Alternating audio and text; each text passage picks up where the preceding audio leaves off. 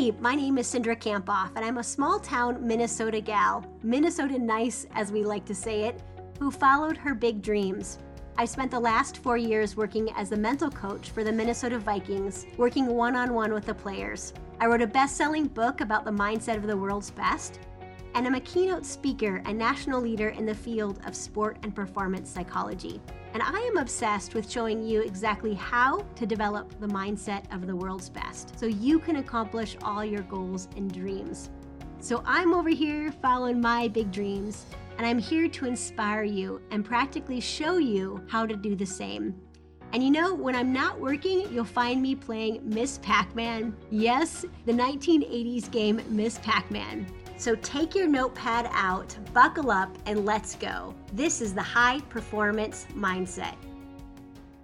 Welcome to episode 379 with David Eccles. This is your host, Dr. Cindra Kamphoff, and thank you so much for joining me here for another episode of the High Performance Mindset Podcast. If you know that mindset is essential to your success, then my friend, you are in the right place because every week we discuss a new topic related to mindset. And today we're talking about the importance of rest in our ability to be high performers.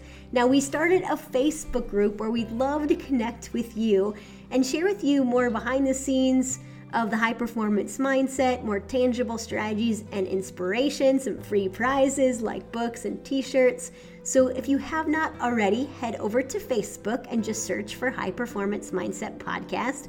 And I can't wait to see you over there.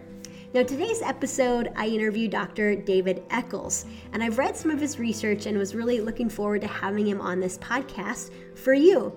Now, David Eccles' research concerns the psychology of skilled and expert performance and its development in real world domains, such as performance under stress. And it ranges from sport to law enforcement, from medicine to the military. He is an associate professor of psychology at Florida State University. And he also serves as an associate editor for the journal's Research Quarterly for Exercise and Sport and is on the editorial board of the Psychology of Sport and Exercise. Now, David has been the recipient of approximately $5 million of external funding to support his research, some of which we'll talk about today, including the Department of Defense, the National Science Foundation, and Financial Industry Regulatory Authority. In today's episode, Dr. Eccles and I talk about the importance of rest to performance. What exactly is deliberate practice? We talk about ways to cognitively detach so we can actually rest how to get high quality rest and some good recommendations on that, and ways to prevent burnout. And I think this really is an essential time where we have to take care of ourselves, where we're focusing on self care, and rest is definitely part of that equation.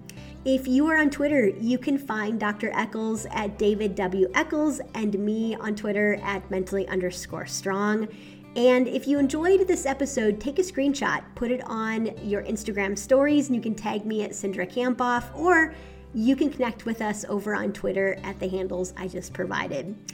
But thank you so much for sharing this podcast that helps us reach more and more people each and every week. And if you haven't already, head over and leave us a rating and review wherever you're listening. If you are on an iPhone, for example, all you have to do is scroll up on the episode, and there is a place for you to provide us a rating and review. This week's rating and review is from Lewis18. He had just listened to episode 362 with Justin Grunewald, and he said this. I just listened to episode 362 and was so inspired by Gabe's story. I love this podcast. Thank you so much, Lewis18. I'm so grateful for your rating and review. And again, wherever you're listening, head over and just leave us a rating and review. That would help us reach more and more people each and every week, like you. Without further ado, let's bring on Dr. Eccles.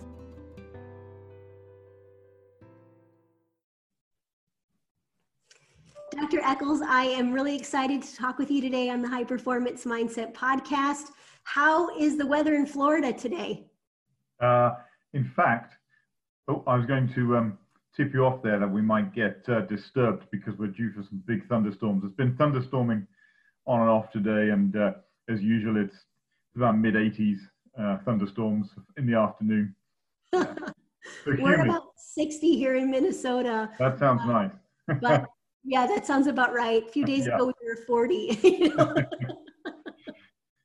so um, I'm looking forward to talking with you about your research and just helping us learn a little bit more about how we can be the best version of ourselves and the importance of sleep and rest. And we're talking about deliberate practice today. But I want to start about this idea of your passion. And so I'd love for us to start uh, this interview with just telling us a little bit about your passion and what you do right now. Uh, this is a great question. So, uh, you know, you sent me these questions in advance, and, uh, you know, two or three of them have, have led me to think disproportionately about, you know, what, what, what that actually means but that, it's been a great exercise. It's therapy in itself. Um, so obviously, I have my larger life and my work life, and and and you know one of my passions in in my larger life is is is my family definitely, and um, it's been a, a, fascinating journey to to have children and see them grow. So that that without doubt is at the the top of that list. I um I always remember Lenny Briscoe from uh, Law and Order uh, uh, trying to explain to Chris Noth's character that there are two types of people in this world: people with and without children. And you know, when you cross over into the children territory, it's a whole different world. And so that's definitely a right now. that's definitely a, a passion. Um, on the work side, I think you know his biggest view version of it is is you know I'm passionate about sort of thinking through thinking through problems and concepts that relate to human performance and particularly trying to trying to identify where certain gaps are in our understanding. Okay. And and doing new work in those areas. To to sort of try to understand the things that we currently don't understand and uh, and do some research on those things and then attempt to disseminate that research to the level of practice so then it, it's, it's useful. So those are sorts of things that, you know, in all the different parts of my job, I enjoy doing, uh, enjoy interacting with our, our students in relation to those things, of course, as well. But I think most academics would say at the heart of what they're passionate about is is that thinking. Sometimes the uh, the, the, writing and the, the publishing, uh, uh, you know, throws up a few challenges, but but it's it's first and foremost, I think, the thinking about those things and discovering what others uh, have uh, done in research in relation to those things and and then what's missing and then trying to create some of those dots which is the creative part of course to mm-hmm. to move us beyond where we are currently so tell us a bit about how you got to florida state um, so right from the get-go in my research um, my research has been influenced by um, anders ericsson who you know historically has been one of the most uh, cited psychologists uh, in recent history.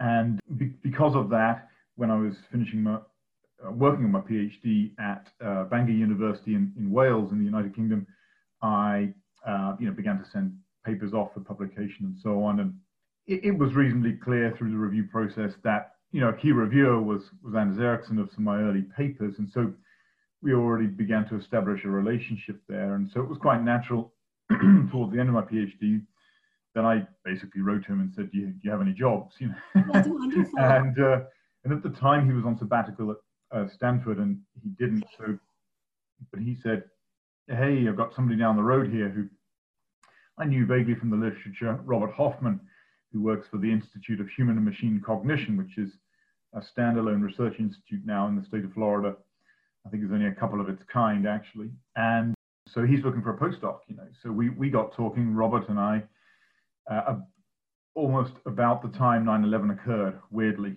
you know, the, the original 9/11 occurred.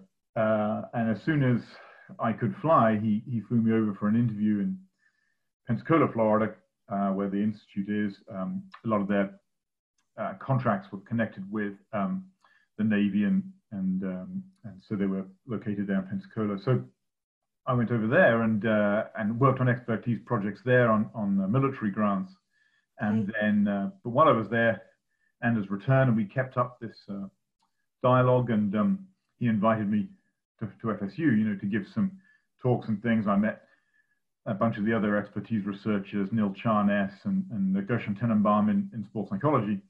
And then before long, they, they, uh, I got a nice uh, offer to, to come there and, uh, and I started there as a assistant professor at, at FSU.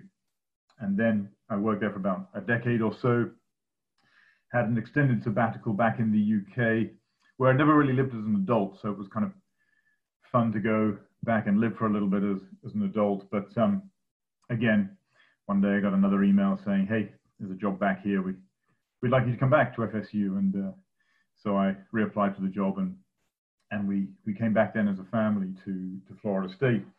Uh, but it's been a relatively natural fit because Anders has been here all along, and it's had, um, you know, always had a strong uh, um, PhD program. In fact, mm. the PhD program is the same age as me, and and uh, it is scary to think in two years that's going to be half a century. So, uh, um, uh, so you know, well, obviously we'd had this nearly 50-year established PhD, and and uh, there was an expertise group here in psychology department, and it was a big R1 university, well resourced, and, and all those nice things. So it was a, it's always been a relatively natural fit. Yeah.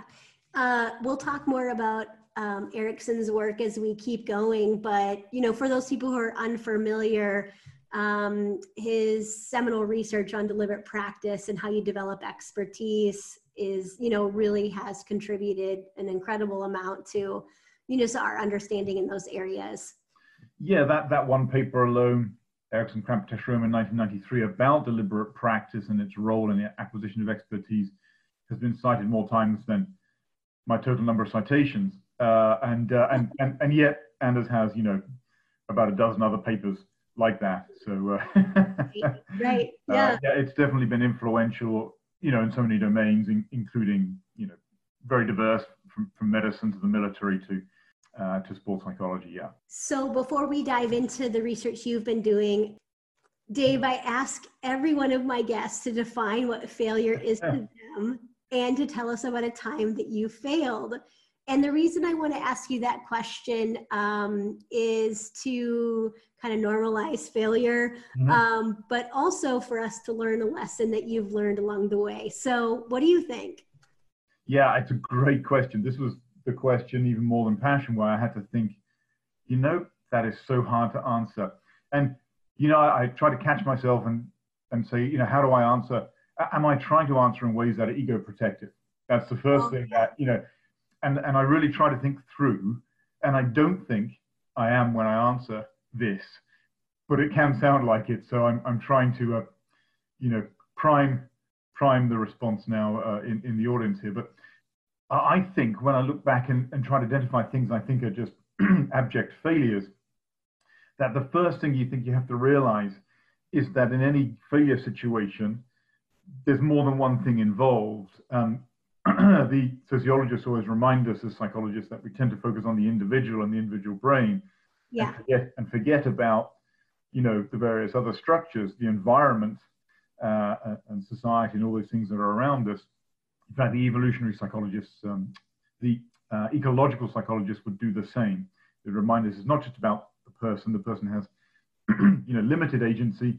And the other thing we need to consider is the environment. So the first thing i, I think I, you know, I thought about was that, of course, the explanation usually for something we might label as failure involves both the person, their point in time, and the situation. Mm. Um, and so, uh, you know, the context. So the yeah. context itself contributes to failure to the point where the person might think they failed, but what was happening actually is that they just weren't in the right place at the right time and the right situation. Ah. And the easiest, the easiest way to, to, to, to, think about this is if you flip it. Okay. There's a classic critique of, of history uh, called, called Great Man History, where we'll focus on somebody like George Washington and say, you know, that, that was a that was a great great man there, you know, and um, admittedly, you know, it also includes um, uh, women much more, but but it's called Great Man History uh, critique. Okay. And the thing is, we, we never really know whether somebody else would have been better in George Washington's situation. mm. because George Washington was in that situation. And mm. yes, there was undoubtedly competition, natural competition for the role he served. And you take somebody else, Churchill, whoever it might be, Charles de Gaulle in France. But, but the point is, they were given an opportunity to show great leadership by the context they were in. Yeah. And if, if they had a very mundane time of things, they would never have been seen as a particularly great leader because not much happens to really challenge their leadership, right? Right. And so it's the same with failure. That something that looks like a failure may be as much a product of the environment and the point in history as the person. And so I think that's the first thing I thought about there is that that's what I think failure is. It's an interaction between those things. Uh, rather than just point to the single person and say you've you've you've failed. The other thing is I wonder whether you know this uh, and this is going to sound much more like a standard psychologist response about failure now, but it, but I think it is simply a phase. So when you feel you failed, I think it's genuinely a phase, um, a process. Okay. Uh, usually of recognizing sometimes that some of the things I talked about, there's perhaps a mismatch between you at this time and the timing and the situation. Mm-hmm. And um, a, a, student was just talking about this in our group dynamics class that she had been on a, a team where she actually attracted the, the label that you may know from the literature of uh, team cancer. Sure. She was a negative, okay. um, sort of spread a negative affect amongst that among that team and had and, and acquired that label. Okay. And we know, uh, at least we think, from our, our theories of, of um, uh, role modeling that uh, you know over time you acquire that label. Other people have to label you that, label you that, the role senders and so on. Um, and when she transitioned to a different team, no problem. She she never had this label and seemed to actually be the good guy. And and she hmm. realized that uh, the the fit for her on that particular team at that particular time um, just just wasn't quite right. There was some mismatch between who she was and what the situation was at that time. Hmm. And I think that yes, you can do things that are just blatantly do not serve your interests, right? You can to, to lead to this failure point. So I'm not taking the agency away from the individual. You can absolutely do things that do not serve your interests that are genuine mistakes, and you must reflect on those and, and think forward. But I think often what's lost is that um, this is a phase you may pass through, uh, and, and as much is to do with the circumstances and the timing as anything else. So you, you may appear to fail completely under one set of circumstances, but thrive, you know, a year later under exactly the same set of circumstances. Yeah. So I think there's some some some argument there. So I thought about that for a while. So when I thought back to things that I might be able to point to okay. where I've been either unsuccessful in, you know, I don't know, romantic relationships or in in jobs that have been given or in um, a family relationship somehow. Um, I'm, not, I'm just not sure, even though those are the obvious ones to point to as say those are failures, and I've got a few of those, no, no doubt. Um, were they actually failures? Did I did I actually fail there? Yes, probably there were some steps I could have taken better, but I think there were just, it's just a phase like anything else you, you, you pass through that you, you can learn from genuinely. Um, and it's just another set of circumstances. And, you know, your personal mental state at that time may not be one that you feel is favorable. And now I'm going to sound like the resilience guys here uh, and girls, but that's not necessarily failure um, right. Th- those are the those are the processes through which one passes to move forward. So I now I'm going to sound like the growth through through adversity people I know.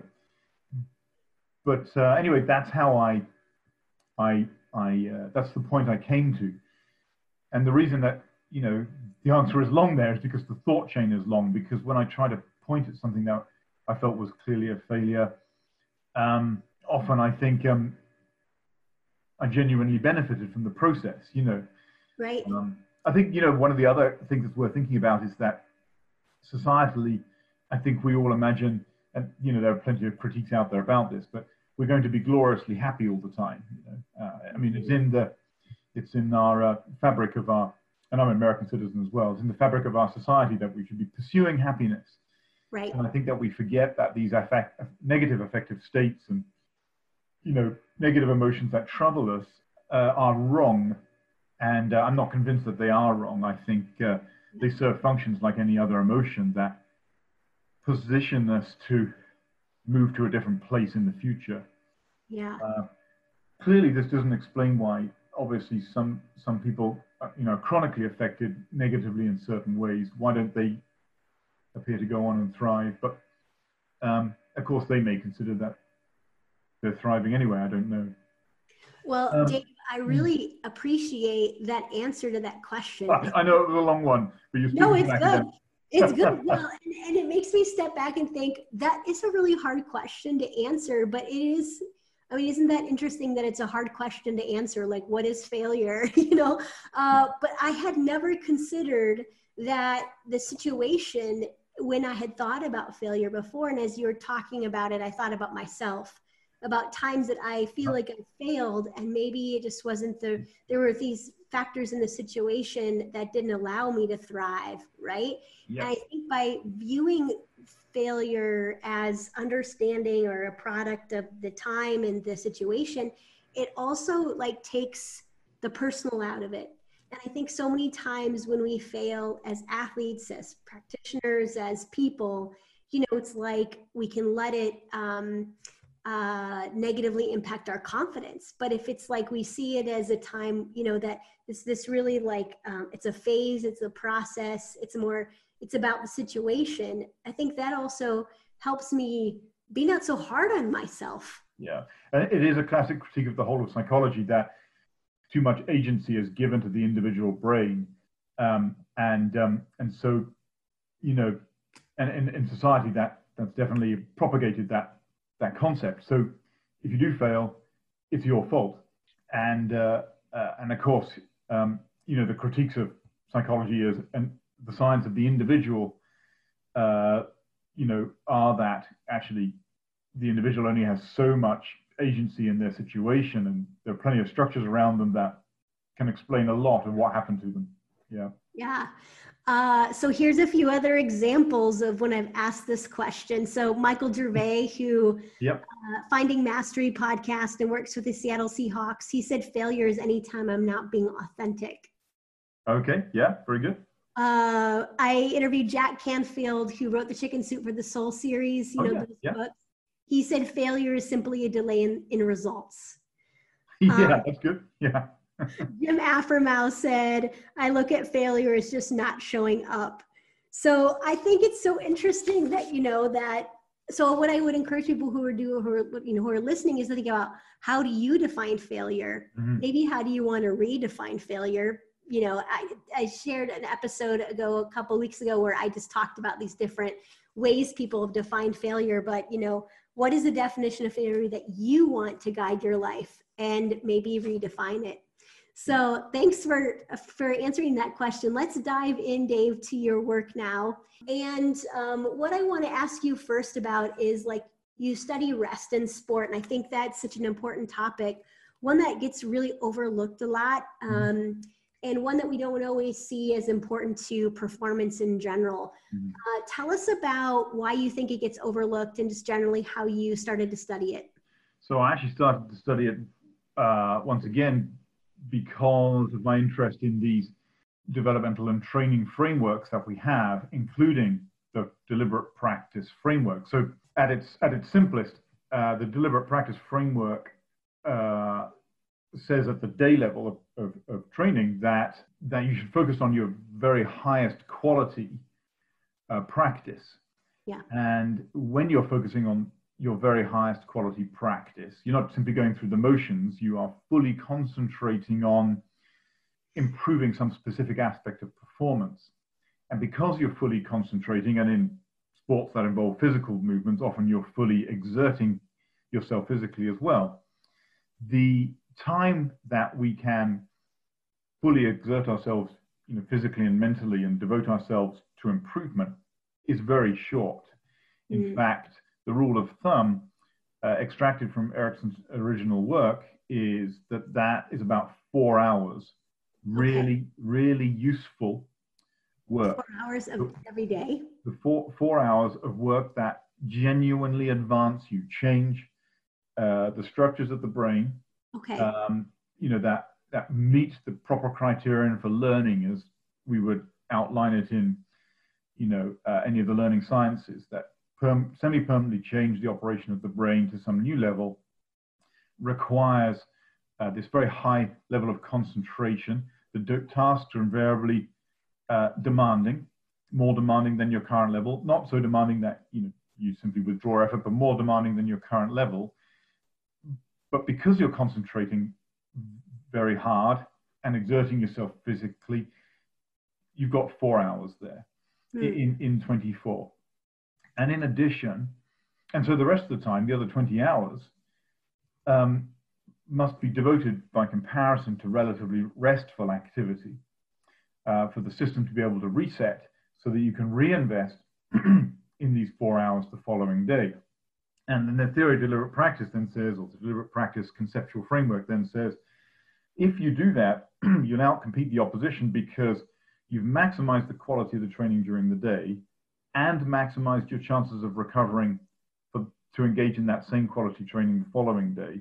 Okay. And therefore, because you can keep engaging in this very high quality training, you're going to outcompete others because they either don't engage in the four hours of quality practice to start with, or even if they manage that, they then don't devote the other 20 to relatively restful activities so they're able to re-engage the following day. And so over time, the person who does that will outcompete the other person, right?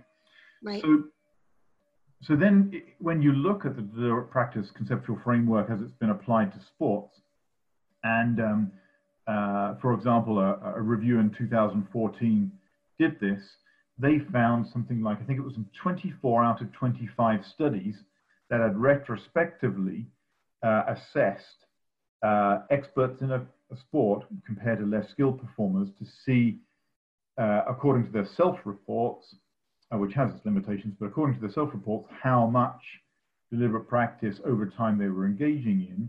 Okay. Um, on the average in those reviews, uh, people were engaging in you know, more uh, deliberate practice, not per day, but over time, they were able to engage in more of that. And so many of those studies have focused on the practice itself. And then they've started to try and focus on the microstructure of the practice. So they say, okay, during those four hours, when we look at elite, you know, uh, uh, athletes or those on the traje- trajectory to becoming elite, when we look at the four hours, you know, what are they doing? What is the nature of that, the activities? And this has been going on for, you know, 20 years in this type of research, uh, up to that review in 2014, for example. And, um, but nobody has been asking, well, hang on a minute. Central to the theory is also this other 20 hours where they do more restful activities. Hmm. What does that mean? So they've been studying the practice itself, which is natural to do. Right. It's natural to think the practice is the route forward, but forgetting the fact that equal equal in this theoretical proposal is not just the high quality practice, it's effectively high quality restful activity. So, what does that mean? And so, the more I looked around, yes, there's work on recovery, lots of work on recovery, but it tends to focus on physical recovery more than mental recovery. Mm-hmm. And it mm-hmm. tends to focus on recovery strategies like ice baths and taping and these sorts of things. Right. When I try to look for um, understanding what mental recovery, and mental recovery is always important because even if you're performing a physical activity, to get better according to the theory, you've got to still be fully concentrating. So if you're running routes as a, a receiver, you've got to be fully concentrating uh, to maximize the quality of that practice session. If you turn up and you're just half in it, right, your coach, is, your coach is going to recognize that, your teammates are going to recognize that, and so on, right? So mental recovery is still important, even if you're performing a physical or movement-based task. So a few people have asked, so mentally, what, what's restful? You know, um, does it mean that you can't leave practice and sit doing, you know, algebra? what, what are we talking about? What is it that, what is it that you know football players do and what is it that they might do better mm-hmm. when they leave the field to enhance that that mental recovery. And so we look around in the research literature and we see a few things, a few insights from cognitive psychology and those sorts of things. So there's, for example, a, an emerging finding that if you in a kind of skill acquisition session like learning a, a new receiver route, when you finish the session, okay, if you're able to then engage in, in about 15 minutes of relatively low cognitive activity, so you're not, you know, uh, you, you're taking a, a shower on your own or you've got some quiet time where you can sit on your own and not think about too much and you know perhaps rehydrate or something like that versus you know get in a one-on-one with somebody else in the locker room or take a difficult phone call uh, then recovery then um, learning will be enhanced for those people who had spent that 15 minutes post skill acquisition in a relatively low cognitive demanding environment. Hmm. So we had a few insights like that. So basically means if you have just, uh, and you as a work, working for a university, for example, if you've just been in a session where you're learning something new about structural equation modeling, don't immediately come out and switch to something equally demanding. Take 15 where you do something uh, relaxing. And the theory is it, it allows memory consolidation. You see. So, so these are some of the insights we got from, from the literature. But my question was a little bit, I suppose, more driven uh, by the sort of applied level, by, by real people doing real things. Uh, we set out to actually just ask athletes, okay. what, what does rest mean to you? Yeah. You know, uh, and we literally started with that question. We didn't even put mental rest. We said, what does rest mean to you in our studies? Uh, and I'll give you we came up with what we thought were, were six key things from those okay. I'll, I'll give you the first one, which is what you asked me a question about this idea of detachment. Yes. That's actually a term from industrial and organizational psychology, but I think fits very well on the answers that almost to an athlete were given, which was sometime not thinking about my sport. Right.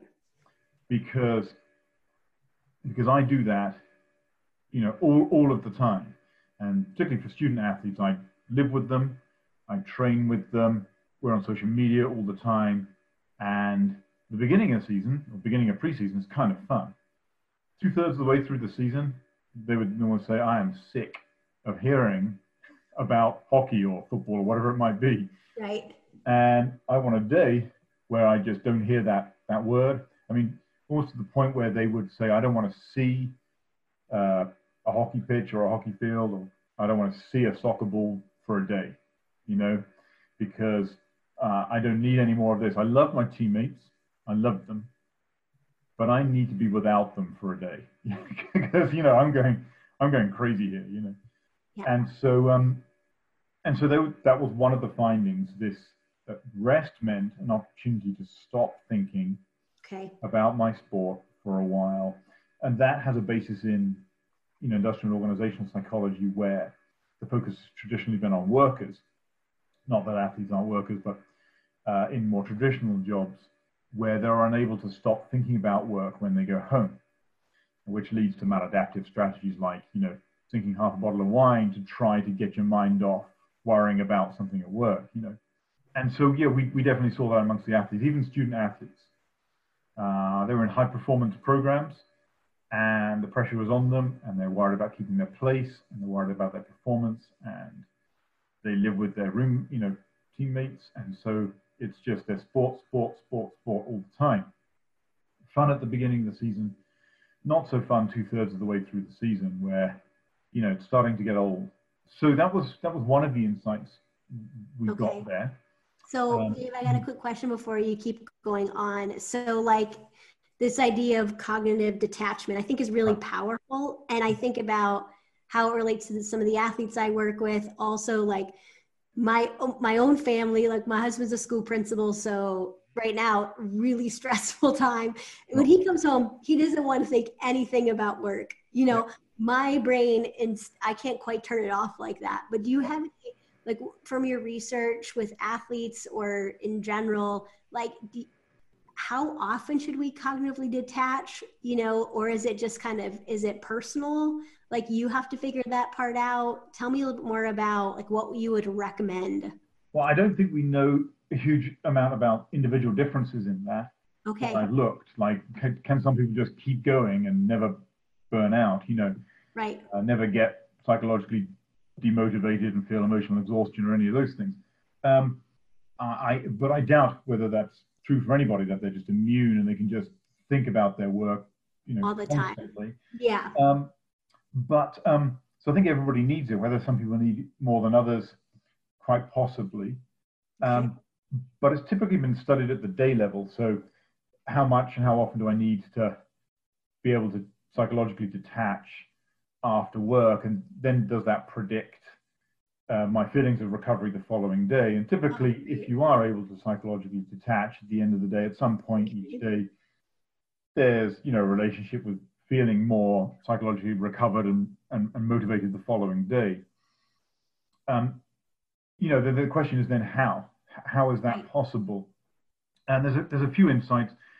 One is that what, what people seem to ruminate about most after something, you know, after say they've done a team scrimmage and they go away or they're learning some new skill technique or whatever and they, they go away, what they tend to ruminate most is, is about things that they feel they haven't been able to do successfully in that session. Because um, it worries them, usually because, of course, there's some kind of implication for whether they start or their performance and, and so on, right? Um, and so one of the applied implications that at least in industrial organizational psychology seems to have some um, effectiveness is to uh, uh, after work if those things are you are ruminating about take 15 minutes and make a plan about how you're going to address those things the following day uh, there's something about writing down those concrete actionable steps you're going to take to try and address those things that once you've done that, you feel better about it. Like you feel like you can switch off a little bit more. It's cathartic, you know? Yeah, for uh, sure. But it, and if you don't, otherwise you tend to ruminate and then you do that 3 a.m. wake up where you'll still ruminate about it because it's not down and concrete what you're going to do to begin to try to, to, to address that problem. It's difficult to switch off. Um, the other one we found from the athletes, so that's from IO psychology, industrial organizational psychology with the athletes, what we found is what they'll try and do is do sort of two things that go together. The first one is they'll try and focus on something that they can be immersed in that isn't their sport, that's inherently enjoyable. Okay. And now that is a wide range of things and that is personal.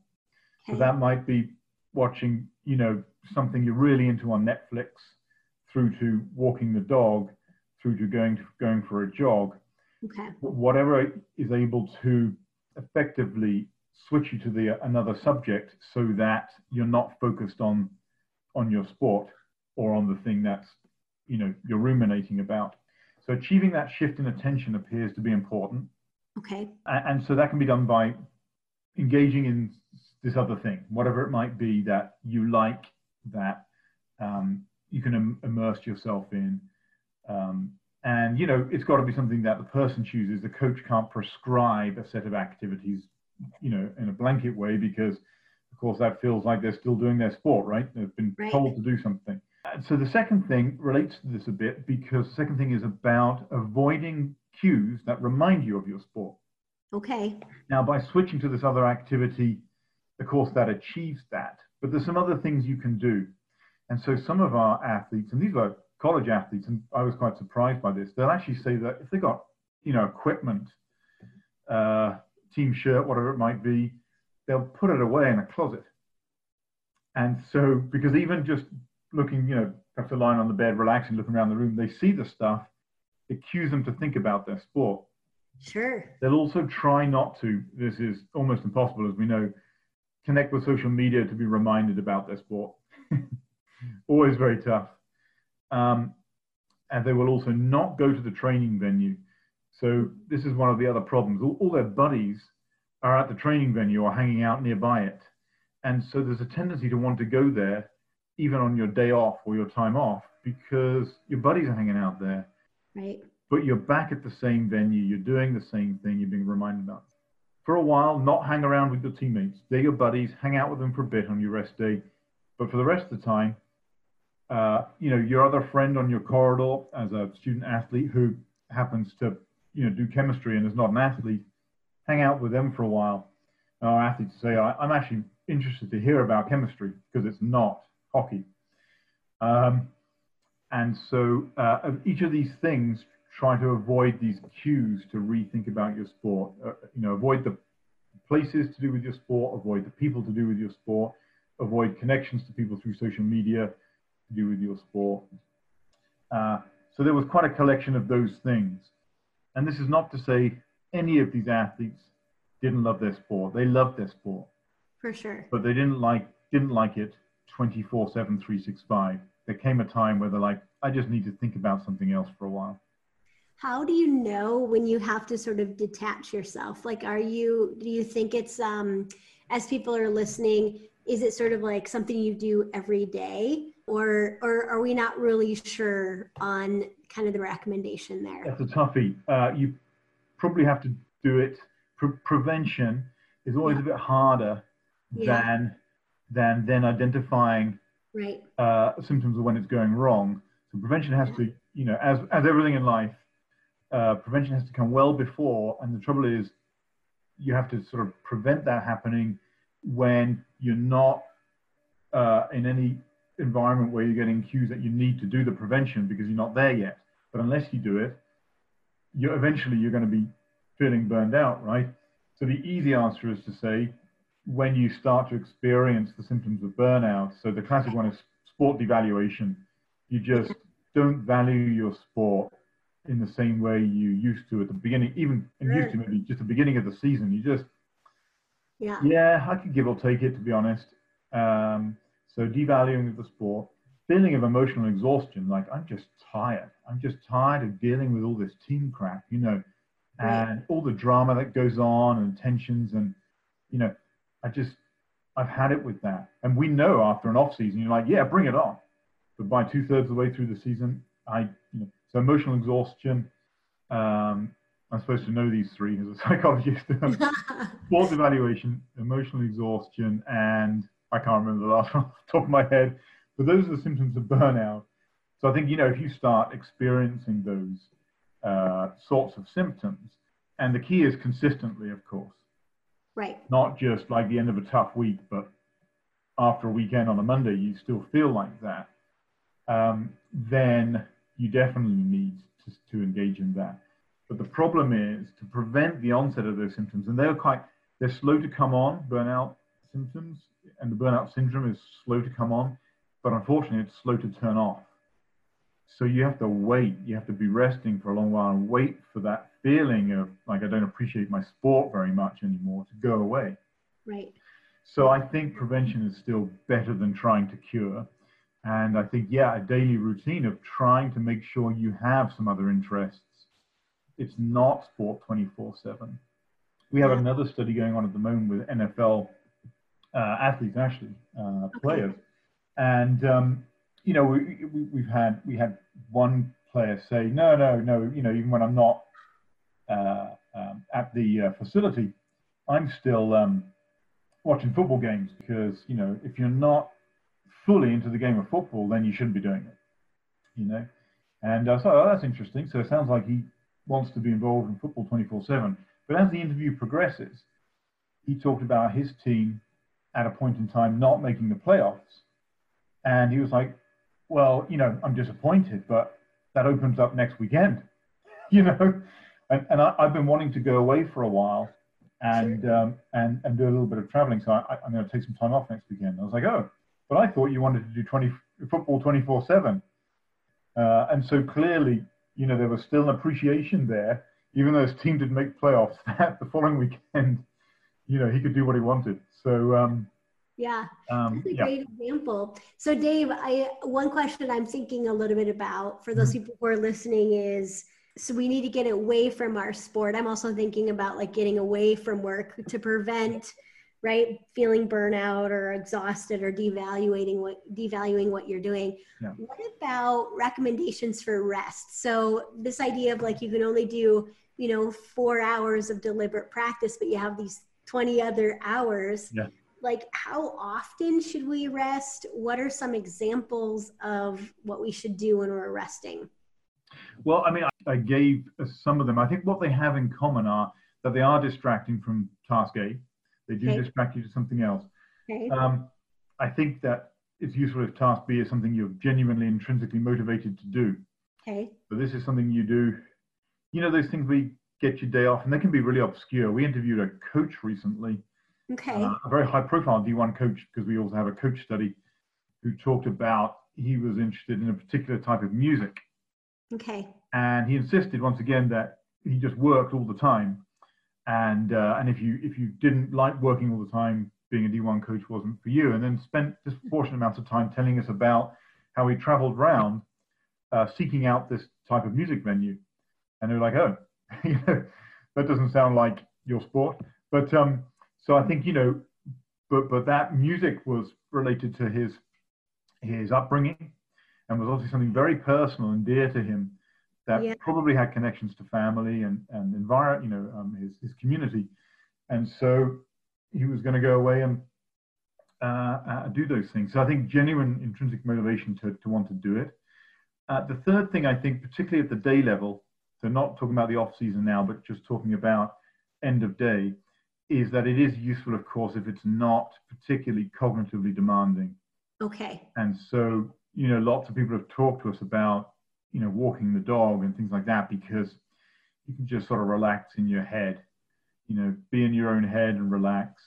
And so, you know, many Netflix things are like that. And um, perhaps reading a, a light book for fiction. I've got a Jack Reacher novel that I, I dip into that is quite fun. Um, other examples, listening to music is a, another one. A lot of people like jogging, even if yeah. they're athletes, jogging, but jogging for as long as they want and at a pace they want. And that's usually pretty mild pace and usually through somewhere nice. Yeah. Uh, round the, uh, through the blossom, pink blossom trees there in Washington, D.C., if you lived in Washington, Washington or, you know, through campus here on uh, uh, Florida State, you know, somewhere that you, is just genuinely nice. And, and we know, of course, about, you know, submaximal endurance exercise that, of course, that's the kind of exercise that tends to make you feel nicest in your head when you're doing it you know. So i think those are the things that have in common. They distract you're intrinsically motivated in them you can be immersed in them and that they're not particularly cognitive demanding. So they give they give the brain a bit of time off I think those are great like points to make as people are thinking about how do they rest? How can they rest more distracting from the task at hand, intrinsically motivated, not cognitive demanding, and something that you can be immersed in. So let's go back, Dave, to mm-hmm. when we were talking about deliberate practice and give us a sense of like, is there anything more that you want to say about the rest and how it contributes to deliberate practice and like why it's essential? Well, it's essential because um, you know we we we're systems with finite resources, and and so if you are going to do your best work, invariably that requires you know sort of maximum attention, uh, and the system just can't sustain that for very long. You know, it, it's uh, it's entropic. Uh, you know, uh, uh, if if we really perturb the system by pushing it, uh, the system wants to pull back and try to maintain homeostasis, right? Try and reset energetically and including mentally. So if you're really exerting yourself for those for those four hours, if you're right in the middle of trying to master that new receiver route or trying to master uh, um, you know the, the, new part of that language you're learning or trying to master the new series of notes in, a, in a musical production or as a business operative trying to really understand how the changes in your state have affected the legal system, and you've got to know that, and it's requiring maximum concentration, you're not going to be able to do that for very long. And so you've got to both recover from that, but also protect in advance those four hours. So one of the things I say this to my students a lot. One of the things that it, it's it's difficult to, un, to to to to sort of combat is this kind of cultural. Um, you're virtuous if your schedule is packed. You know, if you're incredibly busy, you're just generally a virtuous person. You know, this, uh, right. and um, and I would argue that actually put on your schedule some some restful time and call that a meeting, so you still feel virtual, uh, virtuous. Uh, but make sure you rest a little bit in advance in of, of trying to prepare for this very cognitively demanding four hours of deliberate practice in, in the day. So you both need to prepare for it and recover from it. Uh, so goes the theory anyway. And uh, but it's those things, it's those four hours that are going to move you forward. So even if you pack your day with 10 hours of relatively mediocre work, you know, you dip in and out of the law journal, you know, every half an hour as a business person, um, you may simply not know very much at the end of the day. But it's that time where all of us know where our head is down, we're in a quiet location, and and it hurts, doesn't it? You know, that's the other one of the other characteristics of deliberate practice is that that process in the moment while you're doing it is actually inherently unenjoyable because you're struggling yeah. mentally. Like I've read this sentence four times and I just I just don't get it. Right. I just don't get it. And you've got to step back and think through it and make some notes and go back. Hmm. And it's inherently unenjoyable because it's inherently frustrating and challenging because you are changing those connections in your brain. That's what's happening. And that that is a, a process the system resists a little bit because it wants to conserve energy. So you've got to get beyond that. But once you've done it, you've then got to have the period where you, you recover from that. That's exactly what the, the, the, theory asserts. Yeah, yeah. Yeah, excellent. You know, what do you think about, you know how Malcolm Gladwell in his book mm-hmm. kind of popularized, I think to the pub to the public, yeah. uh, Ericsson's work about deliberate practice. And he said that it takes about 10,000 hours or 10 years to become an expert. Do you have any thoughts on that? Yeah, and so, you know, Anders uh, was at pains uh, after that to, to, to sort of uh, distance himself from that hard rule Right. Um, but in most research, it, it, seems to be, particularly where there's some kind of competitive um, environment, right? If you decide you're going to be the expert in standing on a fence post, you, you might, you know, you might do that pretty quickly. But if you're in a, a field where there's genuine competition, you want to be a football player or a, you know, business person, then because you've got the competition, the standards of performance are forced up and the preparation period is going to be longer. And when we look at those sorts of fields, uh, those people who are recognizable as experts do appear to have, have, engaged in thousands of hours of this deliberate practice. Now, right now, I'm just actually revising for, for, the, for the Journal of Sports Psychology in Action okay. a, paper, a paper on uh, deliberate practice with one of our master students, and Mark Williams uh, from University of Utah. And um, we, we're at great pains in that to say that, of course, what this doesn't mean is doing more practice. Right. Um, and so that's one of the misconceptions sometimes about deliberate practice. It's just out practicing somebody else. Now, over time, over years, it is about out practicing. At the years level, it is about out practicing them. But okay. the problem is, people begin to think that at the day level. And so they, they'll, they'll make a schedule where I'm just going to do 12 hours of mm. basketball practice. And then within a few months, of course, they're injured or, or they're just disenchanted, you know, not motivated anymore. And deliberate practice kind of says the opposite. It says if you want to accumulate these thousands of hours over years, you've actually got to do less, and, it's going to be useful practice. You've got to do less practice at the day level. You've got to do the highest possible quality practice, okay. but not very much of it, and then recover. And so, you know, the message that sometimes gets gets um, miscommunicated down to youth sport is that if I stay longer than you, I'm going to be better than you, and it you know it tends to be tied up with some machismo as well. You know, I'm going to outwork you, and and in fact, um, uh, the, the, theory actually says the opposite at that level. It says, you know, uh, uh, structure practice so that it is you know at its highest quality, goal directed, with useful feedback, attempts to push you beyond your current levels, challenges your weaknesses rather than just uh, repeats your strengths. because uh, there's a tendency, of course, if we're particularly when we're young, to, to, to go out and just do the things we're really good at and try and ignore the really weak bits, but challenges the weaknesses uh, and so on, you know, uh, to maximize the quality of the practice. And you shouldn't be able to do more than four hours of it in a given day anyway. anyway. And the four hours actually isn't a block.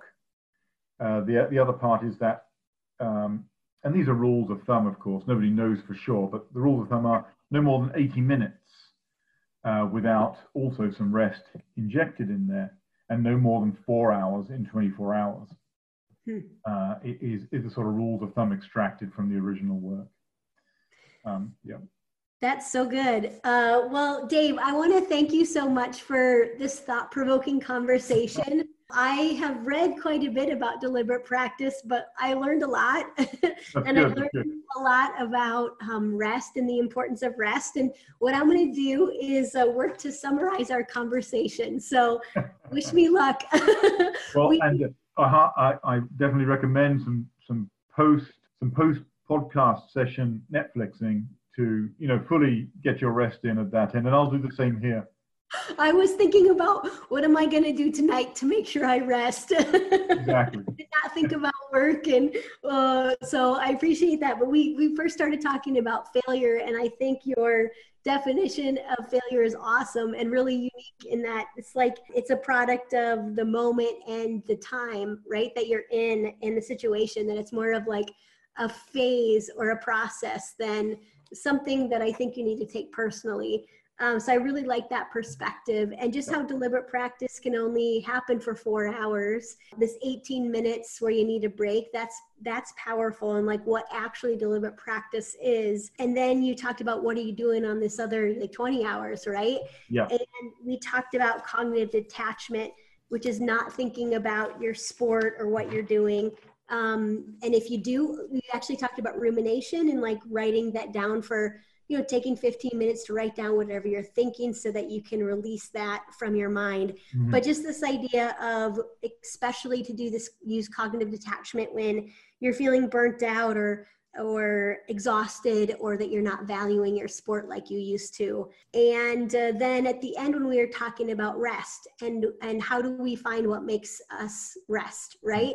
Mm-hmm. and you said like something that distracts you from the task at hand mm-hmm. and involves um, intrinsic motivation that like you want to do it you personally want to do it that you can be fully immersed in it and that's not cognitive demanding. Yeah. So, thank you so much for your wisdom today and sharing uh, your research with us. How can people reach out to you um, and uh, get, get a hold of you if you with you or of you if they'd like to learn more? Uh, so they can do it via via email. So that's uh, d eccles at um, fsu.edu, Florida State University, um, and of course they can Google me to find that email address as well. And of course, uh, uh, uh, follow me on Twitter, and I'll do the same. So that's at David W. Eccles on Twitter. Um, those are the two key mechanisms, actually. Yeah, yeah. Um, but but please do. Uh, always interested to hear from from folks. So yeah, be, be be very welcoming of that. And thank you very much for your time. Um, this is definitely a great mechanism to you know disseminate some of the stuff we do at universities and um, and look out for the Journal of Sports Psychology in Action article, which uh, should emerge in the next few months, uh, that tries to nutshell some of these things. The, the the guide from the editor is that you should be able to, on a short bus ride, glean something genuinely useful from it if you're a coach uh, or a or a mental performance consultant, so or an athlete. So. Um, that's the acid test there. Can you get something useful from it in a short bus ride? So hopefully that will do that as well. Excellent. Well, thank you, Dave. I really enjoyed talking with you, and thanks for sharing your wisdom today on the podcast. No problem. Thanks for your time, and best of luck with the podcast. Way to go for finishing another episode of the High Performance Mindset. I'm giving you a virtual fist pump. Holy cow, did that go by way too fast for anyone else? If you want more, remember to subscribe, and you can head over to Dr. Cindra for show notes and to join my exclusive community for high performers, where you get access to videos about mindset each week. So again, you can head over to Dr. Cindra. that's D R C I N D R A dot com. See you next week.